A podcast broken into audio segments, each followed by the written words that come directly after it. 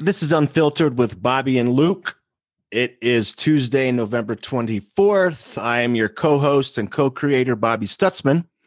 I am your co host and co creator, Luke Mohat. Now, Luke, uh, for episode number five, we've got a special guest. Do We you want to tell our listeners who we are featuring today? yes, I do. So, another proud alum of Seward High School, class of 96, and uh, host of the podcast I Need a Mulligan, TK Goldsmith. Hey, fellas, thanks for having me on. I appreciate it. TK, good morning. And his Yeah, nickname is the Gold Standard. So it's TK, the Gold Standard Goldsmith. There you go. Yeah, yeah, yeah. Let's uh, let's patent that.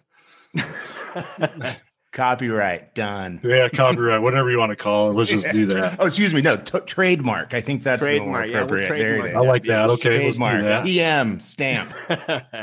Boom, now, done. now, TK, you host your podcast, and one of the various topics you love to discor- discuss is sports. Yeah, And today, obviously, with COVID on fire across the United States, uh, we plan to discuss and kind of do a deep dive into the effects of the coronavirus across both college and professional sports. yeah, yeah. I, you know, it's one of those things where when you look at it, you, you kind of have to toe the line, right? I mean, you gotta, you know, be safe and and protect people, but then the other other aspect of things, I think it's really important that we still have sports to rely on. You, you know, when we talk about Right. right now, you know, everybody's like we have a stay-at-home order again here in Minnesota. I'm not sure, you know, I'm not 100% up on all the COVID stuff like you guys are, but you know, we have a stay-at-home order here again in Minnesota. It sounds like a lot of states are going in that same direction. And for us, you know, staying at home, just the the mental stability, like having sports on TV again, is mm-hmm. just it's been good for my psyche. You know, I I have a sports podcast, and yes, if there's no sports, I can't do my podcast. But besides that, like just sitting down with the family, watching a Packers game, watching a Huskers game, just having the family together, there's just something about that. Now, on the flip side of that, you, I mean, you obviously have to keep everybody safe. And I think for the most part, eh, you know, teams are are doing that.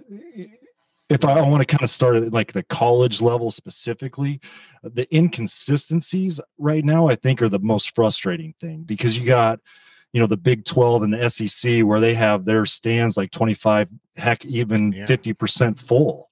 Yeah. And then you have, you know, the Big 10 that doesn't have any fans at all Right. and you know it's just one of those things where you know where where can you have some sort of consistency but i think it's good for you know the mental health of, of everybody watching that we do have those sports and hopefully everybody stays safe and we can kind of continue that trend but you know as we were talking about before the show started it, it probably won't last very long right, right. Now, Luke, in addition to the sports and the COVID, we'll give everybody a COVID update. The big news yesterday that we'll touch on a little bit here today is the transition of power. It has started. Yes, the the GSA was finally given the uh, the the tweet they needed, I guess, to uh, move forward. Um, the current president or occupant of the White House said that uh, they needed to go ahead and get the initial protocols moving while he still argues his case. I don't know what much is left to argue. Um, Right. Get into that a little bit, but uh, he is at least uh, allowing uh, what should have began, you know, the day that uh, you know uh, two Saturdays ago when it was officially called for Biden. Um, but you know, that being said, at least it started now, and uh, we can get into it, why that is so important, as we've touched on that a bit in previous podcasts. Absolutely. So we'll get after it and we'll be discussing everything on the other side.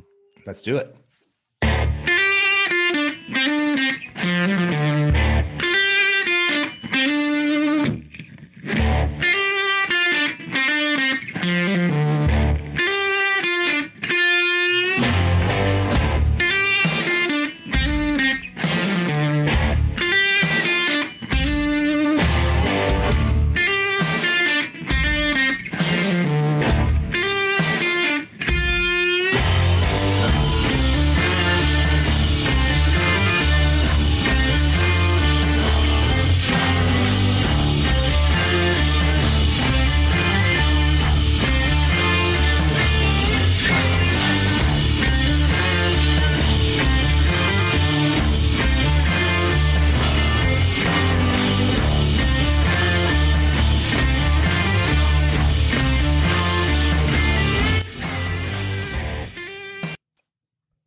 Some funk for everybody today. I like that. Nice. Yeah, that's uh, it's called the Blues Bruiser by Nick Nick Poss. All right. Came across that last night. I thought it was it was really funky and dirty, and mm-hmm. here we yeah. go. So let's do it. Dirt. I like it. COVID nineteen, right? So we're doing an update uh this morning. We'll go to yesterday's numbers here real quick, and we had looks like 172,000 new cases, uh, less than a thousand deaths. Uh, but based on the new case counts, we've got the top five states is California with almost 18,000 new cases, Ohio almost 12,000. Texas, which has been number one for several weeks, has kind of dropped to third with almost 11,000 new cases. Illinois, which was uh, in the top three uh, the last couple of weeks, has dropped to number four with 8,300. And then the state of Kansas rounds out our top five with 7,000 new cases. Minnesota's close behind, though, there. They're yeah, creeping yeah, yeah. up. Yeah, Minnesota creeping up number seven yesterday with almost 6,400 and 24 new deaths. So, TK, sports, obviously, the hmm. psyche, some type of normalcy, right? Right. Uh, you know, at the beginning of the college football season, well, prior to it starting, we had conferences, hell or high water. We're going to have the season. We had other conferences like the Big Ten, the Pac 12 that said no initially. And what do you think changed? Money. Money. Uh, I think, you know, the Big Ten realized that they were they were uh, losing out on some money, so they decided to go ahead and and go with it. And I think some of the big time, you know, uh, big time programs in the Big Ten all wanted to have it, so it was a no brainer for them to go ahead and and and jump on board. Well, now go through you know the finals, the NBA finals, seeing the championship, knowing oh, yeah that bubble, right? That massive Disney bubble. Right. Um, you know, it took really what they say between the NBA personnel and the Disney uh, Disney personnel, it was like 20, 30,000 people uh, to make it work, millions of dollars. Yeah. And yeah. but at the end of the day, the bubble, you know, worked. I don't oh, it was, recall it was any NBA player once they were in the bubble that didn't leave for their own personal reasons, whether it's family situations or what. I don't recall once a player entered that bubble ever testing positive. Correct. Yeah, they, mm-hmm. they didn't, and it was one of the. If you wanted to sit down and write a book and a blueprint of like how to do it, they they knocked it out of the park by far by far the best best uh best way to go about it. So you know the nba was able to successfully do this uh through all the means that were just explained there but uh you know and we have had relative success with uh, the ncaa football season the nfl football season but now we are starting the NCAA basketball season, which, you know, first thing that comes to mind in my head is it's inside, not outside. Um, you know, mm-hmm. yeah, basketball is a very close contact sport, obviously. And now, you know, they've already delayed. The season was supposed to start uh, a few weeks back. They've already pushed the start of the season out a bit more. It was supposed to start uh, last last week, a few days ago, actually, and it did not. Uh, you have team after team. Number two, Baylor pulling out of its, its uh, Mohegan Sun Classic game against Arizona State for COVID. Uh, you've got Duke in Arizona um, canceling their season openers. On the ladies' side, you have uh, UConn, uh, one of the best programs in the nation over there uh, saying that it will potentially have to cancel its first four to six games. And uh, you see it even among the coaching ranks. You've got Tennessee's Rick Barnes testing positive for COVID. So here we go. And apparently, the NCAA has a bubble esque plan if we make it to March Madness for uh, Indianapolis, possibly. But uh, there's a lot of games to be played between now and then. Mm-hmm. So my question, gentlemen, is: Do we get a March Madness this year? I uh I, I Bobby is okay if I go first. I, Absolutely, I, sir. I like to just I like to just jump in, you know. Let's go. Uh, we're talking sports. I'm excited. Yeah. No, uh, I, I have a little bit of a theory on this one, and you know, you guys could tell me I'm full of shit if you want to, and, and I'm happy if you would sometimes. Uh, but the thing about this is that I, I, you know, school started what three or four months ago. So a lot of these basketball players that came into school, they they had basketball re- related activities, but they're not to the same extent as you did with the football players coming in in the summer. Because when they came in the mm-hmm. summer, there was no one else on campus. Right. They got isolated right away, and then they were able to kind of keep those numbers down in those isolations on campus because there was no one there. Now these basketball players come in and they can't practice right away because there's stipulations on when they can practice, how many players they can have in practice, so on and so forth. So a lot of these kids, they didn't have the accountability when they first stepped on campus to be at practice and and have that discipline and you know so college kids what are college kids going to do when they first get on campus where are yeah. my friends where's the yeah. parties where yeah. you know you know what what can we do to you know have that social interaction that a lot of us have mm-hmm. missed over the last 6 months or so so i think that's why we're seeing a little bit of that right now i think we can get these kids isolated figure out exactly what you know they need to do on a week to week basis to make sure that they stay safe and healthy but then you know by march hopefully they'll have a lot of that stuff figured out they'll play enough games to where we can get a good 64 teams into that tournament and then mm-hmm. you know we have some fun i got i got like three tvs now that i can set up in my basement i'm fucking psyched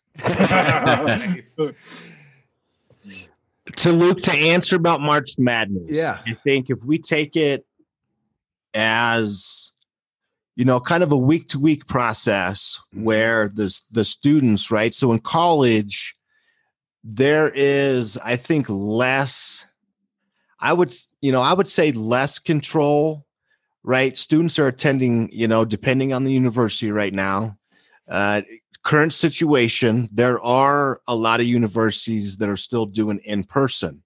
There's obviously uh, universities doing a hybrid and then there's mm-hmm. universities that are just doing all online.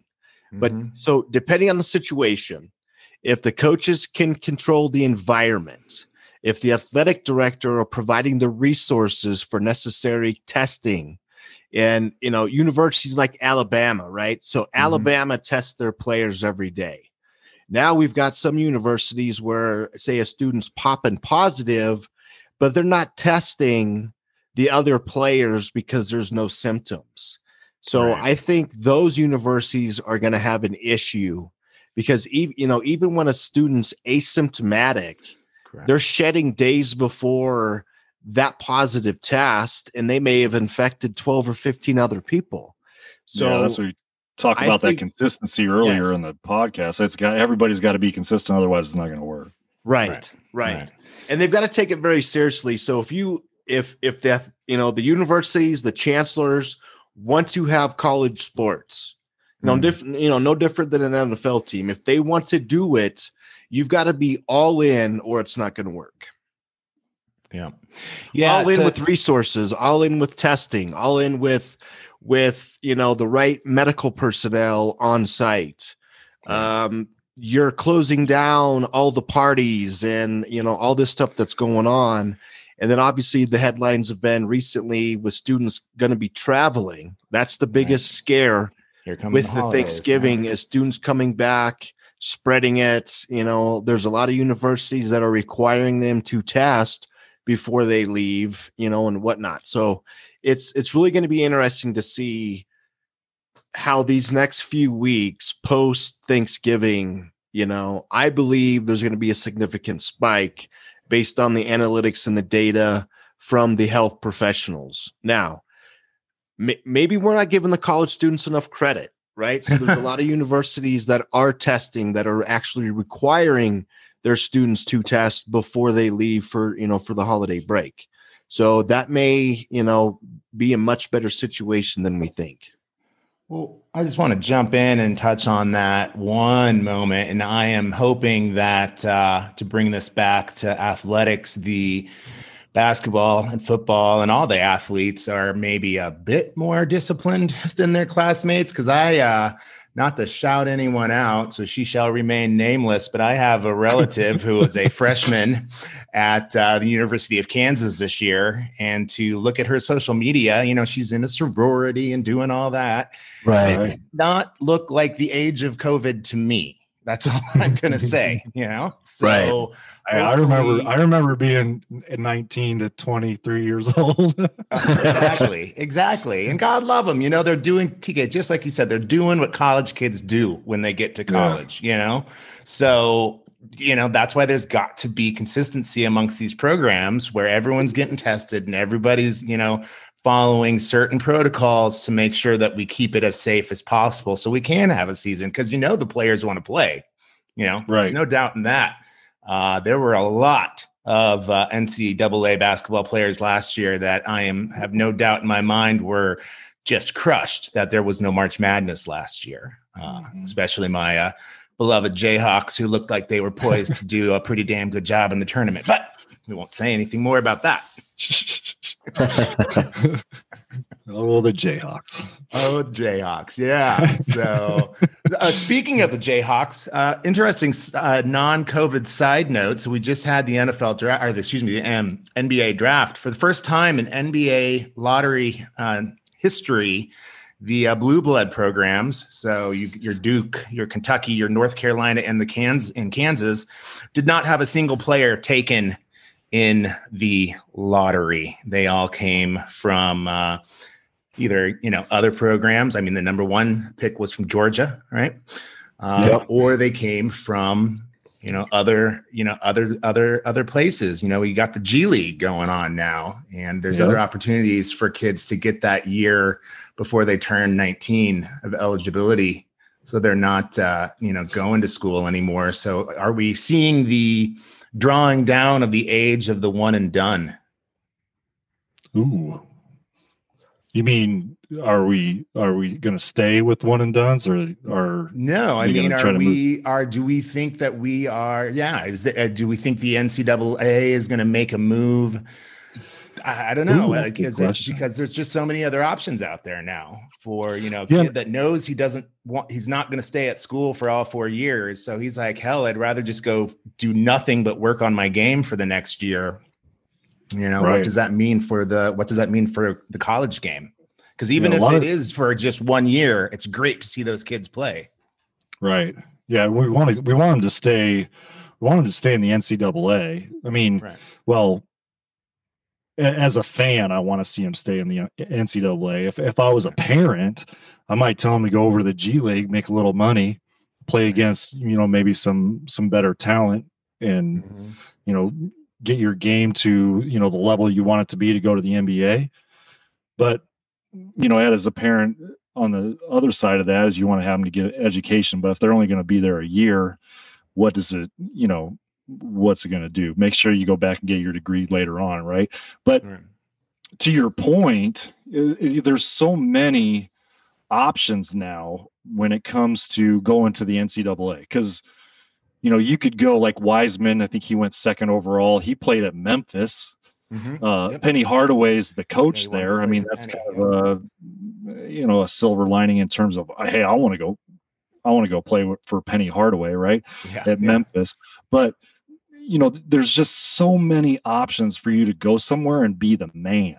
You can go mm-hmm. somewhere, you can you don't have any other competition in terms of, you know, other starters on the team that are going to take away your points, going to take away your rebounds, going to make you can go somewhere and be a star and you can be good and be highlighted on ESPN and you don't necessarily have to go to Duke or Kansas or those teams that are on TV all the time because you can go to a Memphis and be on TV all the time. Heck, you can go to North Dakota State. You could get, I mean, there's so many different options now with the you know media aspect of things that you can get noticed anywhere you go now but before right. like when we were growing up eh, you know only cbs or espn played the games and right. the only teams that played on there were all the blue bloods so now right. it's just a different a different realm of um, getting noticed yep yep you know tk what do you think about stock status you know i'm sitting here thinking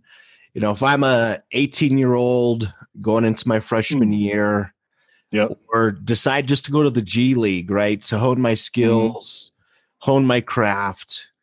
Do you think like financially right do you think that hurts them if you know as opposed to going to say even a north dakota state and getting drafted top five you know even after your first year?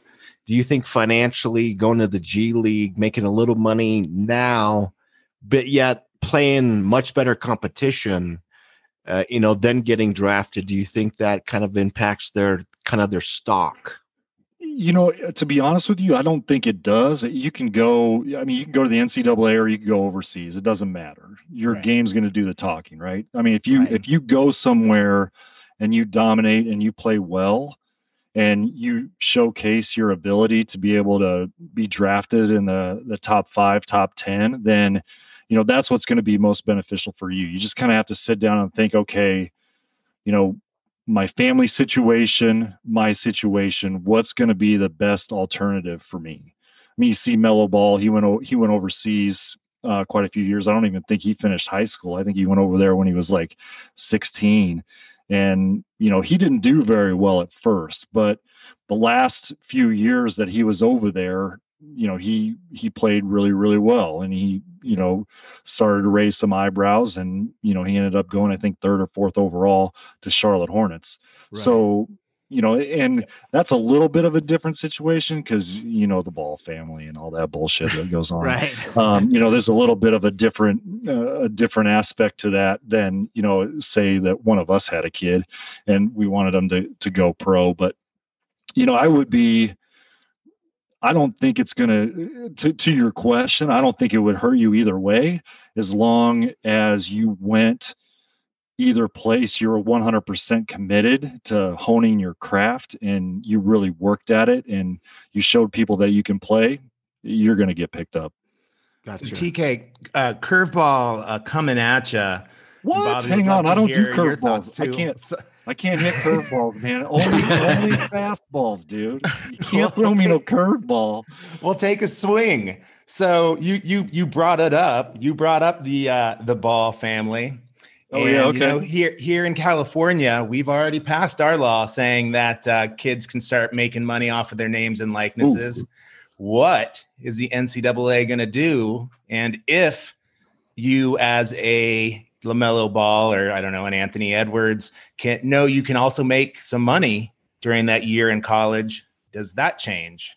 Yes, I would I would go to I would go to college in a heartbeat in that in that aspect of things, just because there's so many small like take Nebraska for example. I mean, if you decided to go to Nebraska and play football and you were or basketball even and you were a really good player, like think about the amount of sponsorships you could get just in the city of Lincoln, like yeah. with all the car dealerships and yeah. so on and so forth. And you could you could make money really easily. Shit, even even the kids on social media. When somebody mm-hmm. when somebody commits to Nebraska, like on Twitter, they go from four or five hundred followers to like 10k in like two weeks because right. yeah because they automatically have that following on on social media. So you know that likeness i mean and then you can you can start your education somewhere get a year in and then if you decide that you want to leave er, school early and go play a professional sport you're still tied into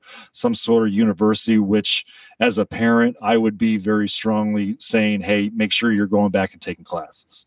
Right right. And to answer your question luke I always refer back this question. So I am a huge advocate for players getting paid at the college level. Mm-hmm. The reason being, if you go back and watch the documentary, so my favorite five college team of all time is the Michigan Fab Five. All right. Yep. And you look. All right, at, we got to end the conversation. And, well, you look at the podcast you know, over from a revenue standpoint. prior to the Fab Five basically becoming the buzz from coast to coast, Michigan University was making three to four million dollars a year offer off the players' jerseys, just the jerseys. Mm-hmm. Two years later, after the Fab Five landed in Michigan at the university that was in the 20 to 30 million dollar range and none of the players generated a penny off of their likeness and then you fast forward all these years later and all these all these sports players that have generated millions for the university and they can't even afford ramen you know right. yeah right. their mm-hmm. education's getting paid for yeah they're right. getting you know three square meals a day and you know you know the access to unlimited facilities but the day to day feeding themselves taking care of themselves you know in that documentary about the fab five you know jalen rose said he couldn't even afford to buy himself a winter coat and right. in, in that same year you know michigan benefited 15 million dollars off their sweat so i am right. a, a huge proponent I think eventually we're going to see college athletes uh, getting agents. Uh, college sports in general, obviously, football is the biggest moneymaker, but as a whole, is a multi-billion-dollar industry that the that the people that are participating, that are making that revenue, generating that revenue for the universities. You know, people talk about college salaries. You know, uh, Nick Saban making eight million a year, and so and so Jim Harbaugh, who has a hard time winning a game, is, is you know making eight million a year. But at the end of the day, we need to get to the point where, okay, your education, you gotta, you know, you've got your education paid for, but then when you start generating a, a percentage of the revenue for the players, you get their buy-in they've they've earned that for the university. So you know the salaries they pay in college sports is a fraction for the most part now we're talking the blue bloods the bigger universities obviously and a lot of universities college football pays for everything they pay for the tennis they pay for cross country and track and you know and everything else but mm-hmm. you know mm-hmm. we need to get to a point where the stars you know whether you're a star or not you know to tk's point Lincoln, Nebraska, you're on the football team and you're a great salesman and you've got sponsors, you've got whatever restaurants or maybe an auto dealership or Pinnacle Bank or you know something mm-hmm. sponsoring, you know, you to pitch, you know, their brand or their likeness. I mean, players need to get paid. Yeah. Yeah, could not could not agree with you more. I think we all held our breaths collectively when uh, Zion Williamson blew out his shoe and uh, oh. turned an ankle, you know, in that uh, game for Duke. Like, holy shit, you know, like the injuries are just, uh, uh, you know, the, the the leagues have done a lot to decrease injuries, but yeah, if you you go and you do go because you want that college experience for a year you want to contribute to a, a, team, or say you've just always wanted to play for for Kansas or Duke or what, or, right. or Nebraska, wherever. You know, you Kansas just always still? come on, man.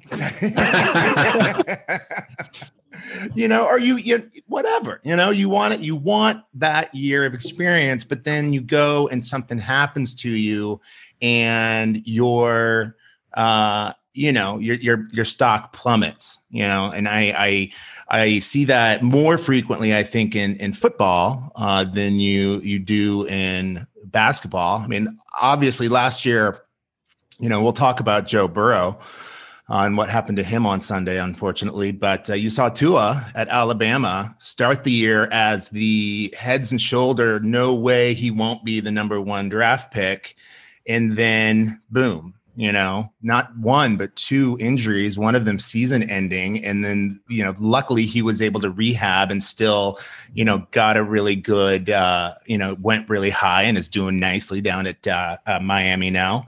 But, you know, it, it's really got to give a kid a moment of pause and to bring this back to COVID. You know, what are your thoughts about players who are opting out of these seasons right now? That to either of you. That's a that's a. I just toss that one up in the air. Yeah, you just who's gonna who's gonna you know spike it down? Who wants you know, who you, wants to you said it? You said it. I, who's spiking or I it? threw I'll the go first. grenade. who wants to jump Yeah. on it? Uh, I'm not. I'm out. Bobby. No, I'm No, just- I think you know. I think it's really personal, right? I think a lot of these students, especially at the college level, that have opted out of the season and are you know training for the combine or whatever the case is. Mhm. I think they had a lot of input from from family. Um, Absolutely.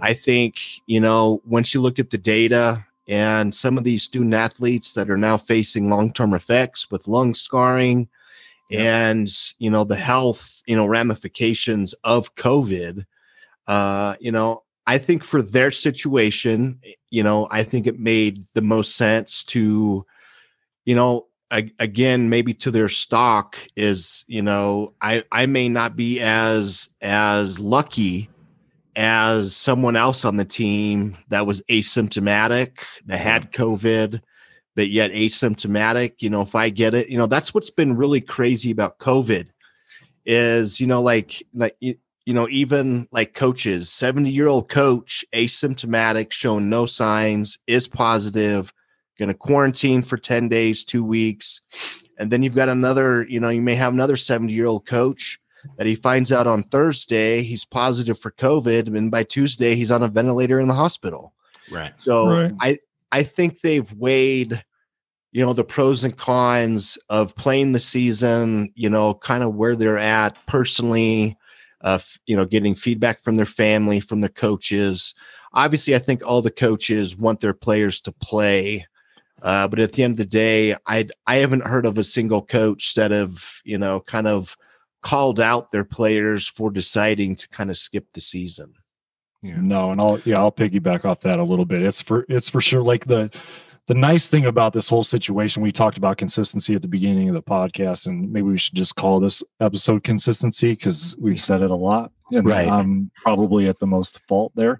Um, but the one thing that is consistent with NCAA sports in general right now is every single one of the coaches have come out and said if you want to opt out, you don't want to be a part of the team, if this scares you and you have some sort of underlining condition, maybe your family does, or there's a reason why you don't want to play football this year, that is up to you. And we're 100% on board whether or not you want to be a part of the team because of COVID. And that, that, um, that I've been really impressed with. The other aspect of that is, like I said, you just don't know what their family situation is. The second aspect, and I think is really interesting, is that a lot of the kids that are opting out aren't necessarily kids that play positions that are going to be drafted really high. Right. So you're not seeing quarterbacks, you're not seeing running backs, you're not seeing a lot of wide receivers. You know, there's you're seeing a lot of kids that it's probably not going to hurt their draft stock as much as if you were a quarterback per se. Mm-hmm. I think that and like that aspect of things I think is really interesting as well. Cause I, I I noticed that when people started opting out, I was like, oh, here we go. Like who's gonna opt out? But a lot of the kids that are looking for big paydays Mhm. in the draft, those aren't the kids opting out. Right. Gotcha. So then my my next question uh, goes to uh, team decisions, and uh, just to clarify something to everybody out there. Uh, that sees me all football season posting about the the Crimson Tide. Uh, I am, uh, you know, I, I am not a bandwagon fan. Uh, my other half is born and raised in Montgomery, Alabama, and uh, so I I'm I married in. I'm allowed. I'm allowed. and you know it was really hard. You know this year, you know you you see you're already getting fewer games, and then you know they had a bye week, and then after that bye week, LSU canceled because they had several COVID uh, COVID uh, positives and probably knew they were going to get their asses handed to them this year. Uh, Nick, Nick Saban never loses to the same team twice in a row. If you guys, yeah. Anyway, so this yeah. past weekend we have uh, Dabo Swinney uh, down in uh, down down in Clemson. Uh, also, not one to uh, keep his feelings to himself, saying that. So, Florida State. Sorry, I guess I should give the context. Florida State canceled uh, the game uh, because they discovered that a player on the Clemson team had tested positive, uh, and had traveled with the team. Correct. So they said because of that, they were canceling it. Dabo Swinney went straight to the mics saying this game was not canceled because of COVID. COVID was just an excuse to cancel the game. To me, Florida State and their administration has forfeited this game. If they would like to play us, uh, they can either come up to Clemson or they can uh, bring us back down here to Tallahassee, all expenses paid. So, yeah, but unfortunately, Dabo Swinney doesn't make those calls. Right, right, right, right. right. So, what I mean, what are your thoughts on this? I mean, if if are, are we in agreement or tell me if I'm completely, you know, out of my mind here.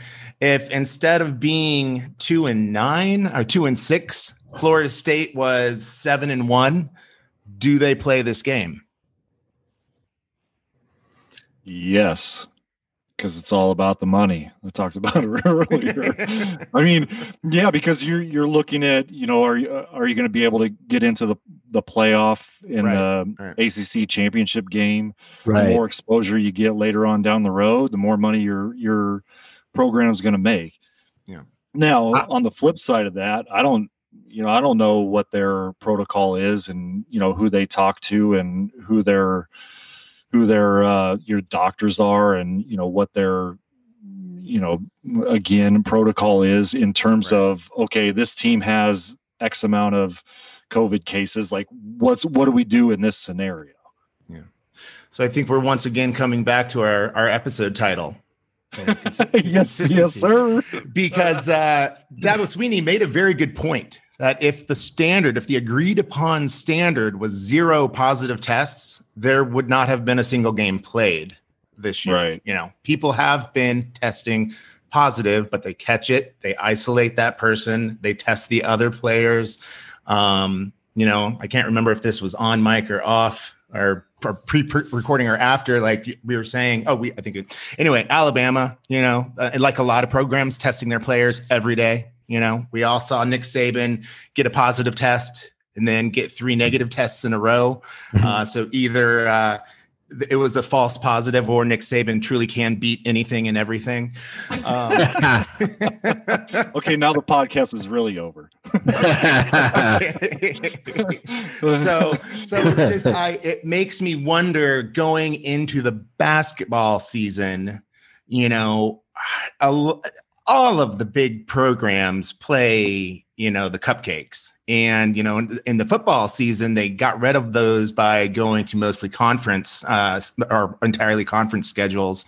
Um, but in basketball, you still see these, you know, teams that are basically paycheck games, right? The school is going to get a nice amount of money for coming to play, you know, and are those games going to, going to keep happening? Like, I'm just curious without consistency how like what's going to be the standard with how many games need to be played? How many do you what's what's going to get you into that tournament? Like what is the basketball season going to look like when teams can opt out because they're saying either we or you have too many positive tests? Like what what what happens with that?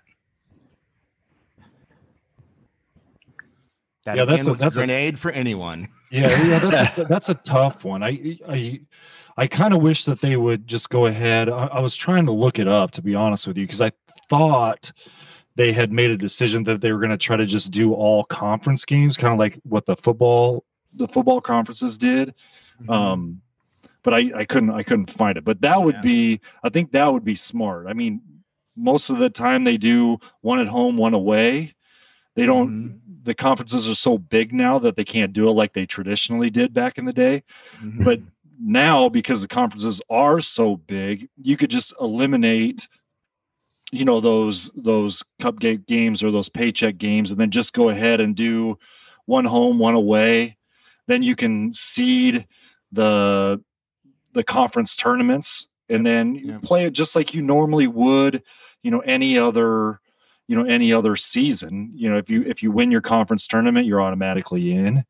And then you can you know judge off of you know i hate to say it the eye test because that drives me fucking bananas but you know they, because you, you you get you know teams in the you know a lower conference team that's not in the in a power five conference how, how can you do an eye test if they haven't played a power five conference? But that's a, a different discussion.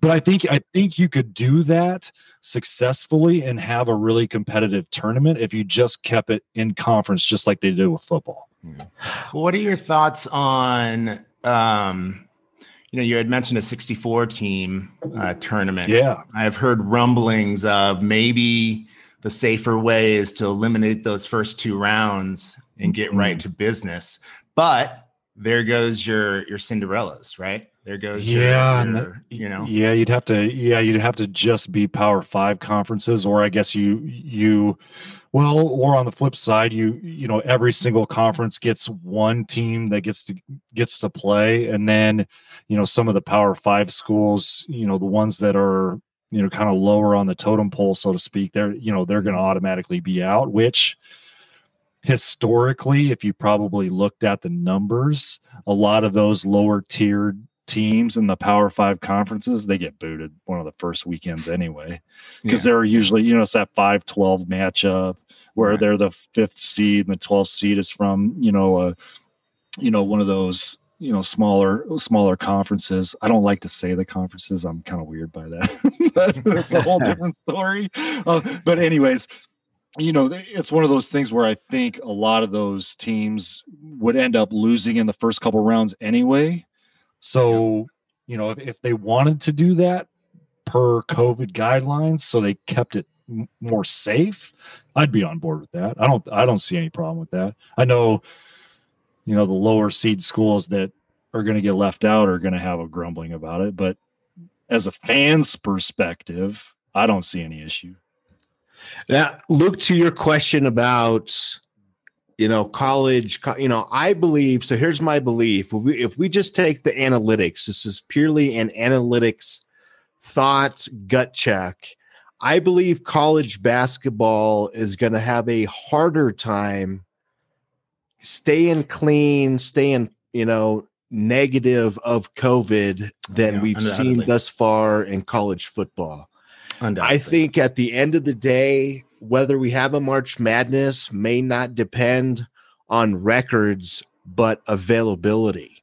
Right. I, you know, you know, I think interesting point. if we look at, you know, uh, records aside, in February, March, if numbers continue the way they're going, uh, you know, we've got thousands, if not millions, of of college students going back home. Mm-hmm. Um, we've got you know COVID's on fire everywhere.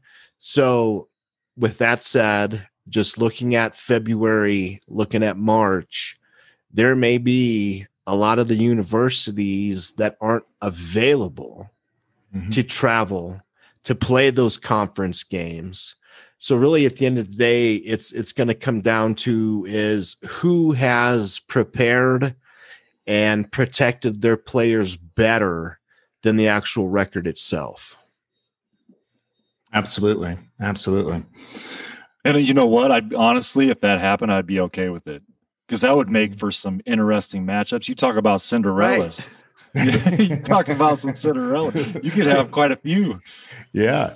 Who's who's available? Absolutely. Yeah. Absolutely. Yeah. So maybe I'll maybe I'll suit back up. so so Kansas as, would uh, take me. No. Sure, hey, you know, I don't. I don't. so as as Bobby, you just mentioned, COVID is surging across the country right now. Sadly, I don't think it's if we see a spike from Thanksgiving, it's how big the spike Absolutely. will be. I yes. think that's just, I mean, there's just no uh, uh, you know, no questioning that. Hey, interesting side note though. I know your uh, your your man crush up there in New York, Andrew Cuomo, is one of your favorites. He, uh, in first of all, the man I mean, he should be nominated for uh, for some kind of uh, Emmy for his masterful COVID nineteen briefings. Um, right. But uh, he uh, was catching some flack uh, yes. about uh, his his his Thanksgiving plans and whatnot, and he is like canceled, canceled. You know, no no one's coming to see me. I'm not going to see anybody. Right. You know, this is too serious. I'm going to do as I say uh, I'm going to do as I say. Yeah, I'm going to, yeah, exactly. Versus our governor here, who we on the last podcast talked about, you know, that we keep getting the, uh, the, pictures of him in that fancy restaurant up in Napa, not wearing a mask and in a crowded indoor room and this and that. And now here we are, two days before Thanksgiving, and Los Angeles County is once again shutting down all dining, all in person dining. Uh, now, just to be clear, we never uh, in LA County, uh, we never restored indoor dining. There may have been like a week or two where it was back, but then it quickly went away. Mm-hmm. And so, for the most part, the restaurants have had a long runway to prepare for what we call the winter here in LA. I think it's like 60 degrees right now. Um, uh, by you know building these outdoor like tents and whatnot, uh, coverings where the the sides are all open, but you're covered, and then putting in heat lamps and spending a, a considerable amount of, of of capital to make sure that they could at least keep outdoor dining going. I think I've mentioned on previous pods here in West Hollywood and other areas throughout LA uh, that like they did in New York. They've they've taken parts of the street and uh, partitioned it off so there could be more seating outside and keep that seating at a safe distance. I've not right. been out a lot uh, but I won't lie. I've been to a restaurant a couple of times since uh, outdoor dining has been back, and I've always felt very safe because you're very far away from the closest table next to you, and the waiters are all masked up and everything, and they're you know they're safe. Uh, the people, yes, the people back in the kitchen are also wearing masks and whatnot, so your food is safe, and I felt very safe. And so I, you know, look, first and foremost, I support any and all measures we need to take to keep people alive until we get to the vaccine. But I think, especially in the light of the fact that Black Friday is this uh, this Friday, yep, and all the big box stores are still allowed to have in person shopping Ugh. for Black Friday, but yet the restaurants have to close. Mm-hmm. And I, I just can't make heads or tails of it. And it just seems to me like a very arbitrary decision that is yes there's no denying. Cases are spiking throughout california. Cases are spiking in la but what one of the major concerns is is now instead of meeting outdoors you know with you know people that you want to see whether it be on thanksgiving or this weekend or whatever the case may be a lot of those people are going to say fine you won't let us go to restaurants outside. We'll just have that gathering inside at our at my place, at my home, and right. that creates an even more dangerous uh, scenario. So I'm just curious because I did not get the reaction on Facebook that I thought I was going to get, and it occurred to me that I, I don't want to come off that I don't support any and all measures to you know keep you know keep keep the death count as low as possible before we get to the vaccine but it just seems like this is I don't know, an overstep, a misstep. I, I don't know. I'm just curious what your thoughts on that. Yeah, I would agree. So I worked in big box retail for 21 years. I was the one running those big stores, doing 130 million a year. Uh, my favorite time of the year, obviously, you know, you had your other holidays, Fourth of July, and you know stuff like that. But my favorite part of the year was always the fourth quarter. You're prepping, you're planning, you're you're gearing up getting ready. You're you know maybe during the year prior to the fourth quarter you had 350 employees 400 employees and in a big uh, super center. For the holidays you're ramping up to 700 employees. You got mm-hmm. all these new faces. You got training going on. You're ready to rock and roll. Black friday has has has always been a a mixed bag where you know we always knew ahead of time and some people don't know this but on the front page of say of say Walmart's Black Friday ad, there's a lap, you know, a laptop for a very very hot price, and the store may have five of them. And you line up, there's 60, 70 people in a line for five laptops. Mm-hmm. And what we did in my store was I always we always told them ahead of time, hey, we've got five, so the first five, here's here's your here's your number. Yep. And when we're, you know, when it's go time, you guys have first dibs. Now we've had opportunities where, you know, say it's say it's 25 laptops, and so the first 25 people, but people didn't have whether their credit cards weren't working. So we always had people stand in line just in case something didn't happen. But for the most part, it's it's chaotic uh, we've all read the headlines, you know, recently, you know, fights breaking out in various parts of the United States mm-hmm. at these big box stores. Mm-hmm. And I'm just really surprised, you know, as as easy as it is to basically turn on and make the Black Friday products just available online. Yep. I am actually shocked that the executives at a lot of these brands are are shipping physical products to the stores to basically mm-hmm. pallet drop and and and designated locations so prior to you know black friday happening you get a map and you're told where each item is supposed to be dropped mm-hmm. well during a pandemic that makes absolutely no fucking sense right Right. They could have products available online. It would be much easier to manage. First come, first serve.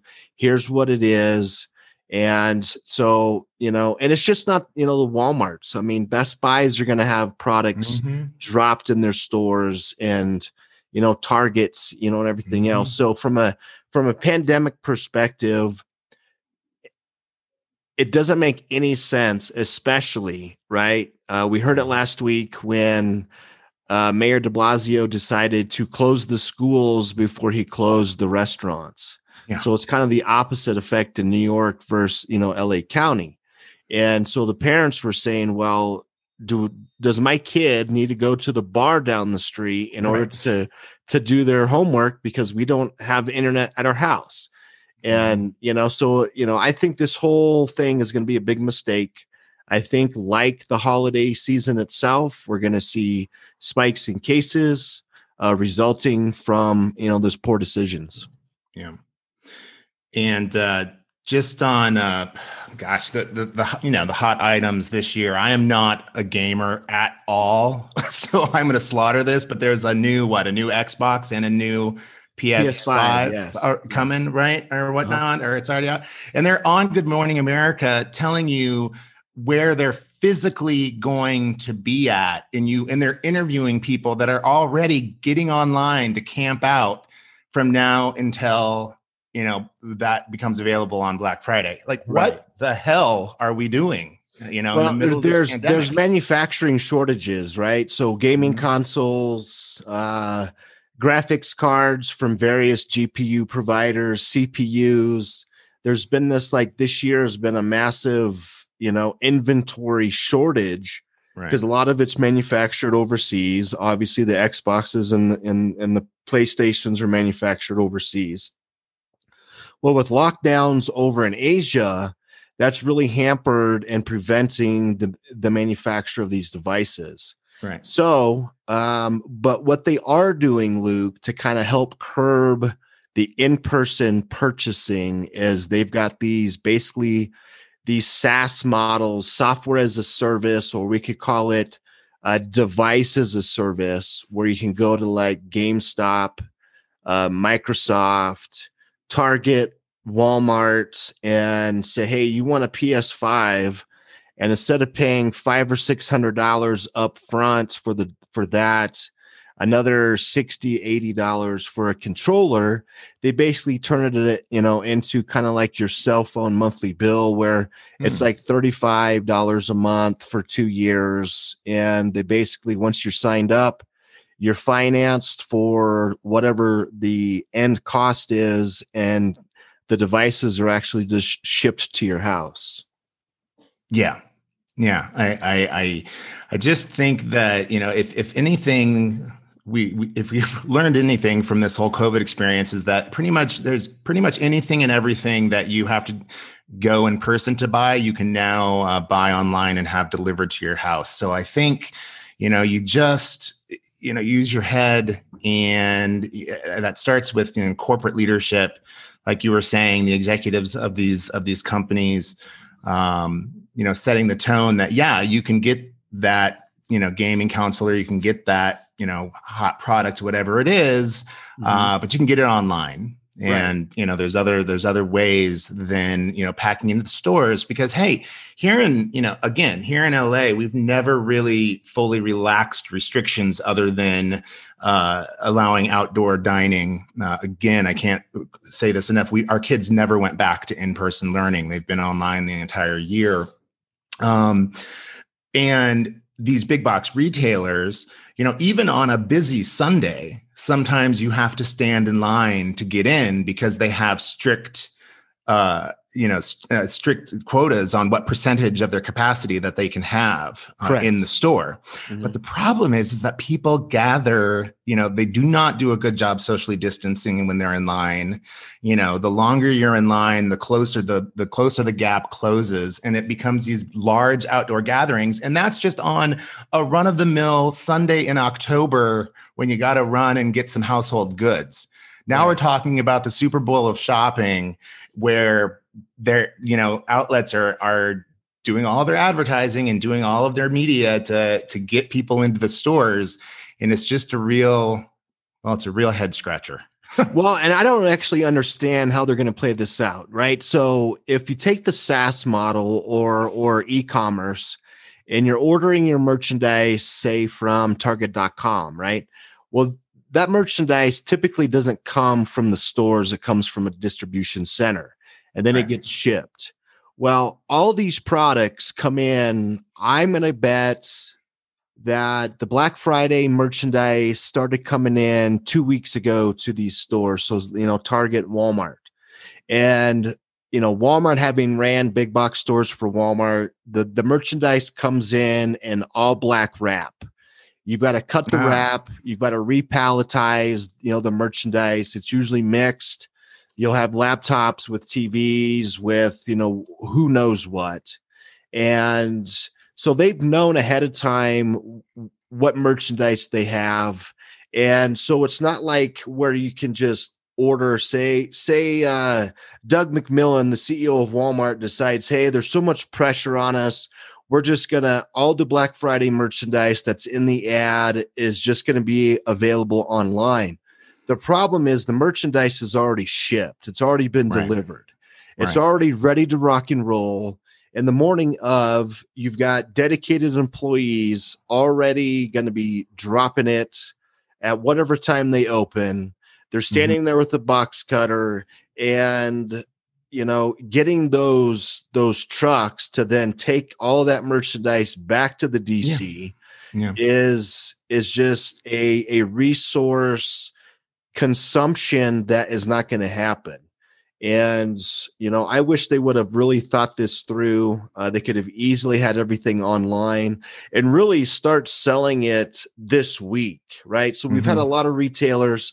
Hey, we've got Black Friday ads, and some of them even started two weeks ago. Mm-hmm. But the mm-hmm. really good stuff that people have, have seen in the ads isn't happening, on, you know, until Friday. So, um, depending on how this goes, um, I think it's you know potentially going to be you know a big mistake. I don't know how because um, once they open up those doors, yeah, it's very hard to control the crowd. So right. right. even in the states like here, you know, restrictions, we just went red or we're going red Friday, and it's going to be a very small percentage of their overall capacity. Right. Well, so Black Friday, we're going to the highest level here in Colorado mm-hmm. for the mm-hmm. most restriction other than lockdown orders. And you're going to say you're only going to allow, you know, basically a handful of people in at a time. I don't think so. Right. Yeah. There's, we've all seen the images of the throngs of shoppers. Um, you know, it, it's hard enough again. You know, I've seen the lines here in California on just regular days and it's hard enough to keep people at bay in that situation now you add on the intensity of wanting to get whatever that item is.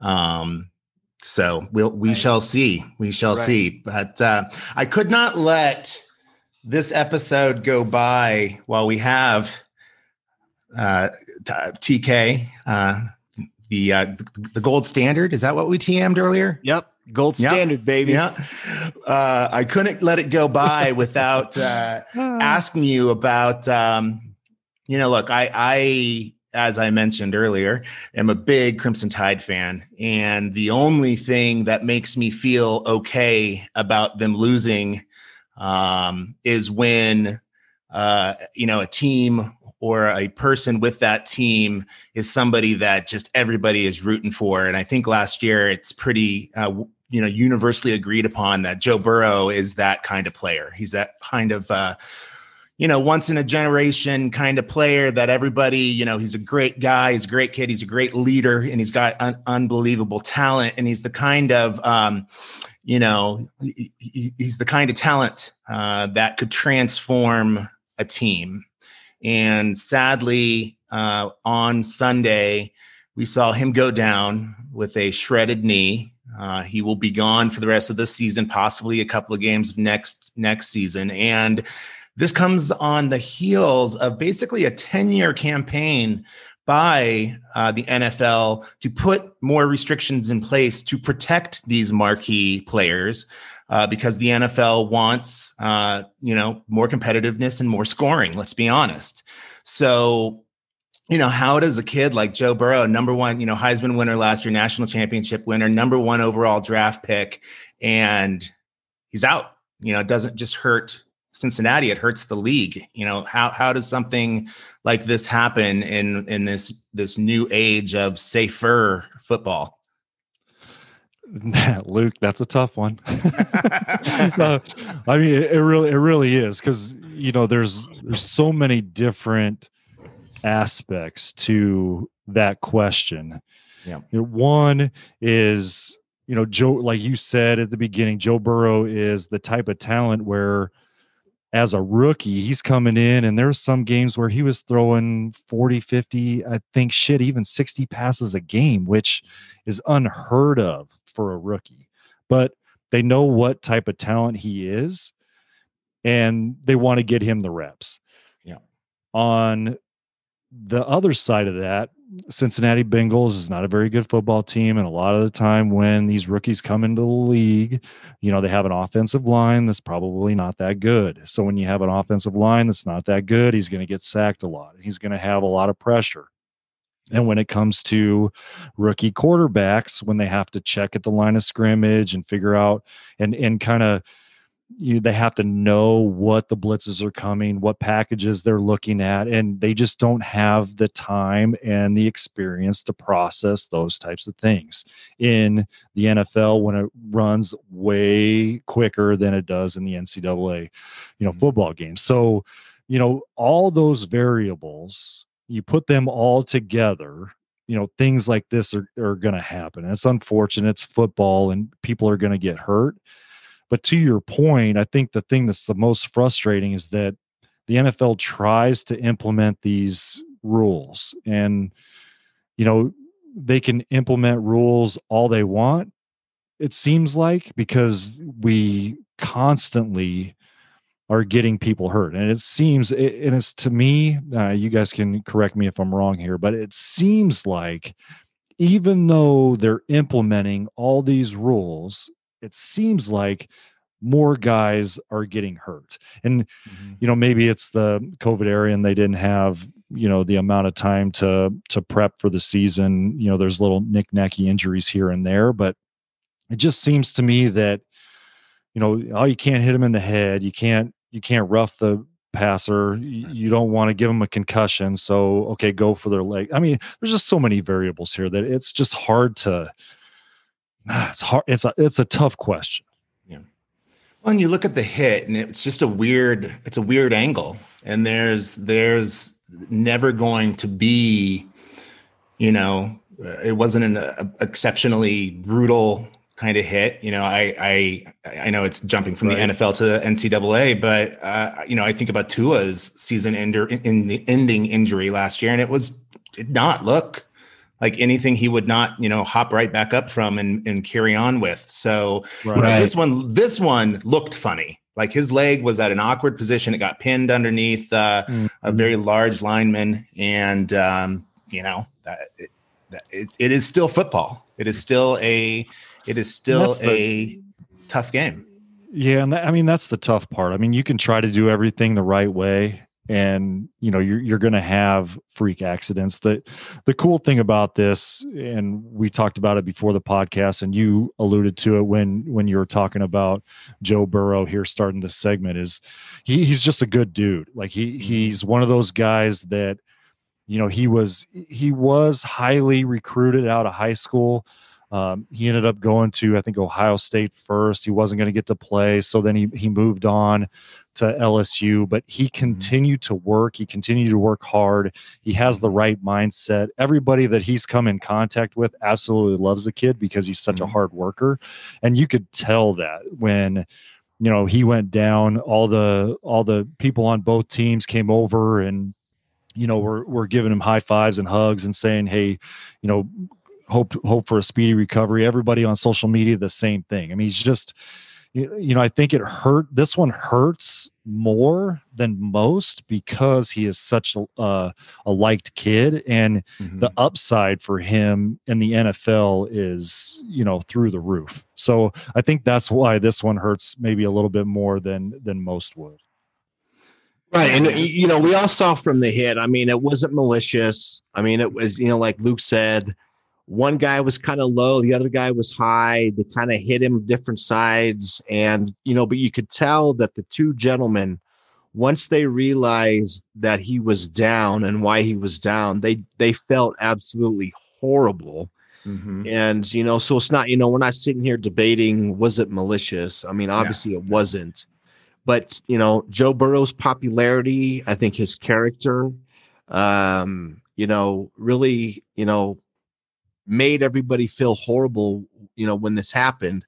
You know if it happened to another quarterback that didn't have you know the joe burrow-esque stock you know i, I don't think it would have gotten as much attention as this obviously have uh or has for you know for the league itself. Yeah. Well and you just want to you know you want to try and preserve you know the, the, these guys. You want them to be able you know you want you know the obviously i'm going to drop patrick mahomes in here and you know the uh, mm. uh, uh you know uh, Kyler Murray, Deshaun Watson, you know, the, the you know, there you just want them to be in the league for as long as possible, you know. Mm-hmm. Yeah. And I have no doubt that Joe Burrow is going to come back from this. He's going to work his ass off to get back from this, and he'll come back healthy, and he'll still have a career. But you just talk about, you know, you just think about the length of that career, and is it another Luck who has is ends up retiring at 29, or is it you know? One of the one of the, the, the, they call them the golden warriors the guys that stay and yeah. you know are still quarterbacking into their 40s you know and with that kind of talent you you hope to see that. But also like you just were talking about the speed of the league and whatnot like is it just a young man's game now? Yeah and and, and one last one last thing. If you if you really look at the play too, I mean, here's here's the other thing. I, I kind of alluded to it earlier. It, you know, football's football, and sometimes things are going to happen that you just you can't avoid.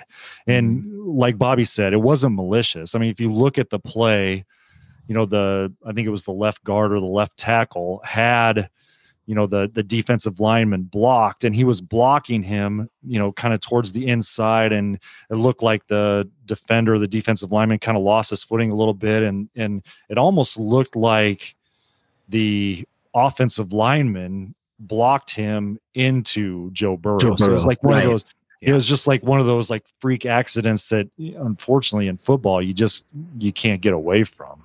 Right. Right.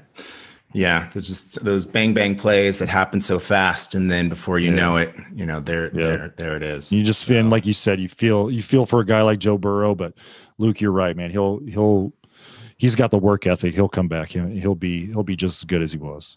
Absolutely, Absolutely. Now, TK, Joe Burrow, before he left Ohio State or when he left Ohio State, Yeah. really, really, really, really wanted to play at Nebraska. So what happened? Yeah.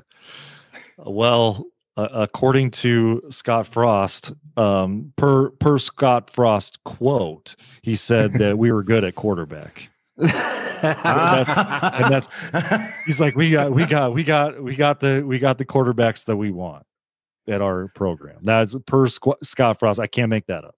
Right. Fantastic. So that's so that's what so that's what happened, Bobby. Thanks for now I up. think we'll we'll we'll dig into the Huskers season. Obviously, the what has been kind of stated amongst the Nebraska is the father son relationship between Scott and and Adrian Martinez. Obviously, two games ago, that was an extremely hard decision for Scott to make to bench Martinez over McCaffrey and start McCaffrey. Mhm. Uh, you know that game he played well last week. He, I I believe he you know he played like a a true redshirt freshman. Yep. Uh, agreed. Yeah. yeah, yeah.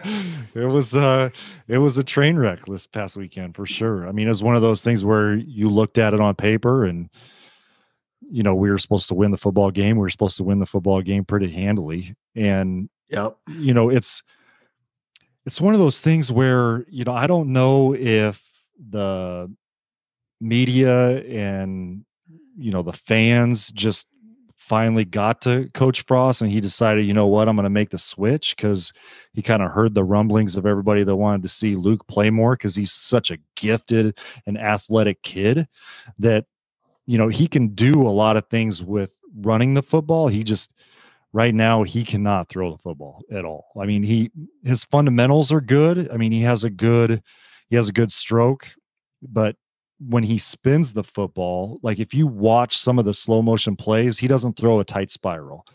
And he he has a hard time throwing the ball down the field.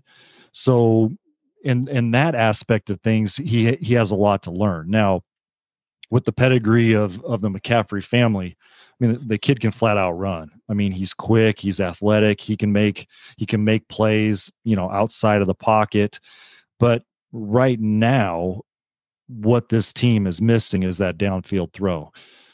Now, I, I mentioned it on the the last podcast. Adrian Martinez, he used to be able to make that throw, and I don't know if it was with the injuries and and the different things that that he's gone that's happened to him throughout the cour- course of his career with Nebraska. He just doesn't seem to have the same zing on the ball as he did when he was a freshman. He did have a little bit of a shoulder injury, he had a uh, you know a leg injury as well. I don't know if that has something to do with it.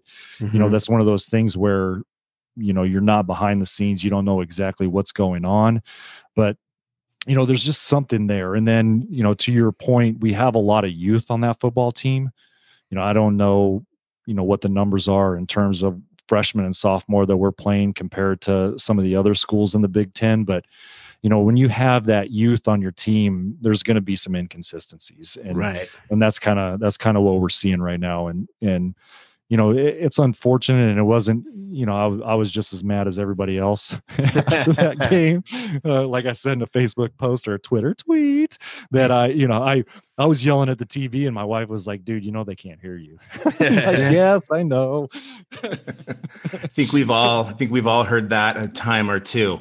Uh, so you know, next you know, quick question, maybe not so quick, but you know, the thing about Nebraska football that I remember the most from back in the '90s was just the heart that these kids played with, and just every game, time after time, just you could just tell that they were you know giving it everything they got, and they took great pride uh, in their you know in their performance. Bobby you talked about it, uh, those uh, Ballyhood teams of the '90s on our last podcast. Absolutely. Uh, Scott Scott Frost himself will look you dead in the eye at a t- at a press conference and say, "We have plenty of talent." You know, we, there's not there's not a talent shortage on this team. And yeah, TK right, freshmen, sophomores. What's the makeup of the other teams? You know, but you know what's going on with the the overall just feeling of this team? You know, are they is their heart in it? Do do they want to get out there and win for for Big Red, or you know, where? How do you judge that? Well, look, i've really noticed our our our first what three games is our corners are not on the wide receivers. Hmm. Um, that you know, on the defense, I went into this season expecting and and the praise and all the articles from the Journal Star and everything going into this season. Obviously, COVID, um, you know, mixed things up and shook things up. But I was expecting the defense to really step up, and then you see the corners that are back 8, 10, sometimes 12 yards off the wide receiver. I mean, that's just giving them a first down opportunity every play. And and then when you see, you know, these chunk plays that have really hurt the defense, you know, in years past, it was other players going over to them and chewing their ass, holding them accountable. Yeah. And now they just walk off like, oh, well, yeah. yeah. I uh, back to your well, same question, but uh, a little bit of a different different spin on it. I, Luke, I, I would say about thirty percent of the kids on that team are one hundred percent invested in the program. Got it. Thirty percent, and you know where the thirty percent are coming from? They're all from Nebraska. Right. you'll you'll look at you'll yeah. look at you, you. There's several social media posts out there that are showing players on the sideline that are all fired up trying to get trying to get other players involved and motivated. And guess where they're from?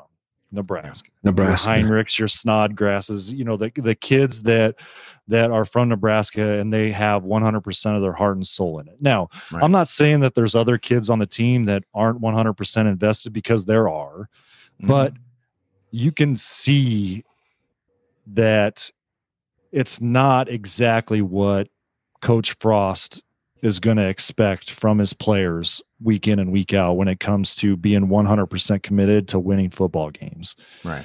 And and then, you know, to Bobby's point, you know, a lot of that scheme just stuff that, you know, we don't you know as fans sometimes it's hard to understand you know i don't know if it's the the coaches they don't they don't trust the fact that the players can get up and bump and run and they're not athletic they're not as athletic as maybe the you know the wide receivers are because if they get up and bump and run you know they're tougher quicker they can get past them and then they you know they can you know get those those first downs as well if if they play off like that they can have you know safety and linebackers help going into in, into zone coverage. I mean, there's all there's all sorts of different stuff that it's kind of tough to sit here and say, you know, that's that's the issue or the problem.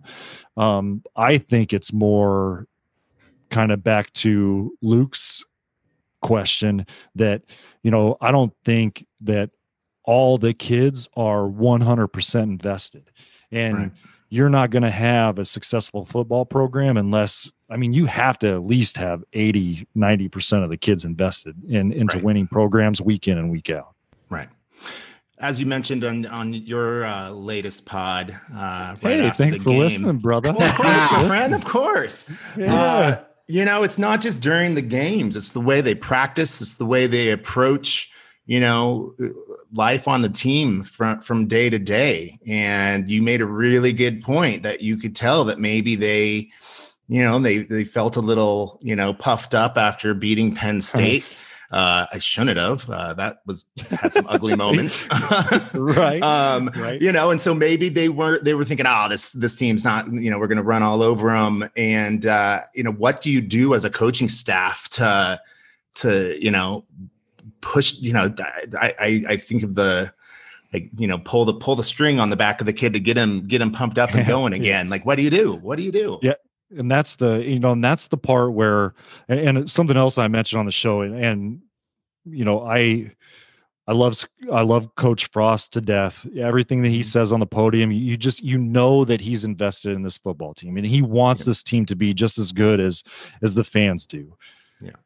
The issue here is that at some point at some point you have to hold these kids accountable you have to be disciplined you have to you know, kind of go back to those old school ways that maybe, you know, Coach Frost didn't like very much when when it came to, um, you know, the way that he was coached back in the day. Because right.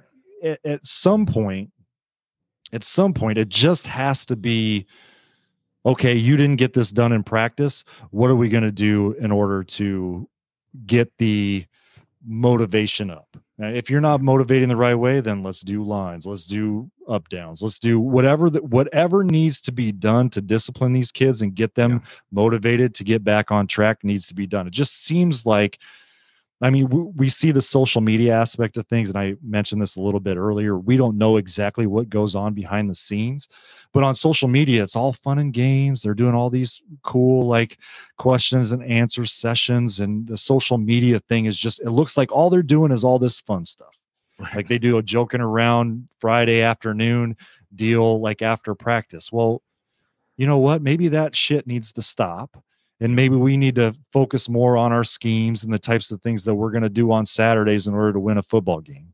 Right. Because again, we're we're young and we're inconsistent. So if if we're young and we're inconsistent, we don't know the schemes very well. We haven't had the prep time. So instead of doing all these fun things like let's let's really hone in on what we need to do on Saturdays with scheme and everything else. So so when it comes to the situations where we need you in the game, you can execute it the way that we're asking you to execute.